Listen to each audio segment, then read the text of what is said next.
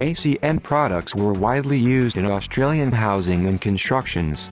They were massively used for roofing, flooring, or walls. In the 1950s, fibro sheeting was probably the most widely used building product in Australia. Surprisingly, it is still being used today despite the ban of fibrous products in 2003.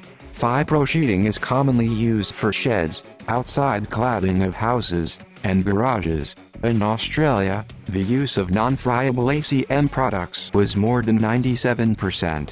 The ACM was often bonded with vinyl, cement, or resin in a product. The product is solid and cannot easily be crumbled only by hand pressure, but it is possible to be damaged and weathered and becomes friable. When it is disturbed or broken, the ACM product may release a certain amount of fibers. That's when it becomes harmful to you and the environment. It's not a big surprise that many have suffered because of the exposure to ACM fibers. Some died, and some live in fear and endure mental health issues. They are in a serious depression for the fact that this life-threatening product is still in their house. As a matter of fact, the material is safe if it is intact. The problem is once it is disturbed or deteriorated, the fibers can be released into the air. You, and other people around the area, could unconsciously inhale the fibers and the next thing you know is that your health is at stake. Knowing the fact that older houses in Australia are suspected to be contaminated with the fibrous product, it will not hurt you to take an early precaution.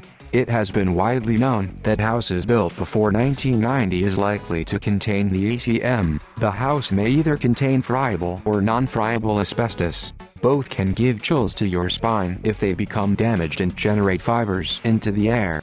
The sooner you check your house, the better it will be for you. Knowing the history of your house is one of the methods for early identification. As previously mentioned, older residential buildings may contain an ACM. Identify when your house was built or renovated.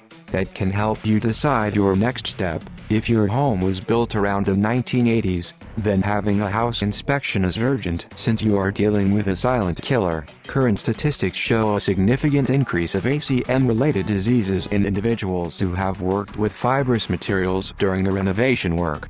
There has been a huge increase of mesothelioma cases, female, 700% and male, 250%, because of fiber exposure during a DIY renovation in the past decade. Another research shows that a smoker who works in an ACM-contaminated workplace is likely to be infected with ACM-related diseases compared to a non-smoker who works at the same place.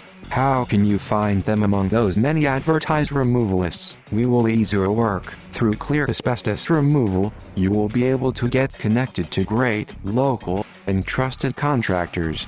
We have been working with local contractors who have the expertise for asbestos removal projects. They have been strictly selected and have the certification for doing asbestos removal works.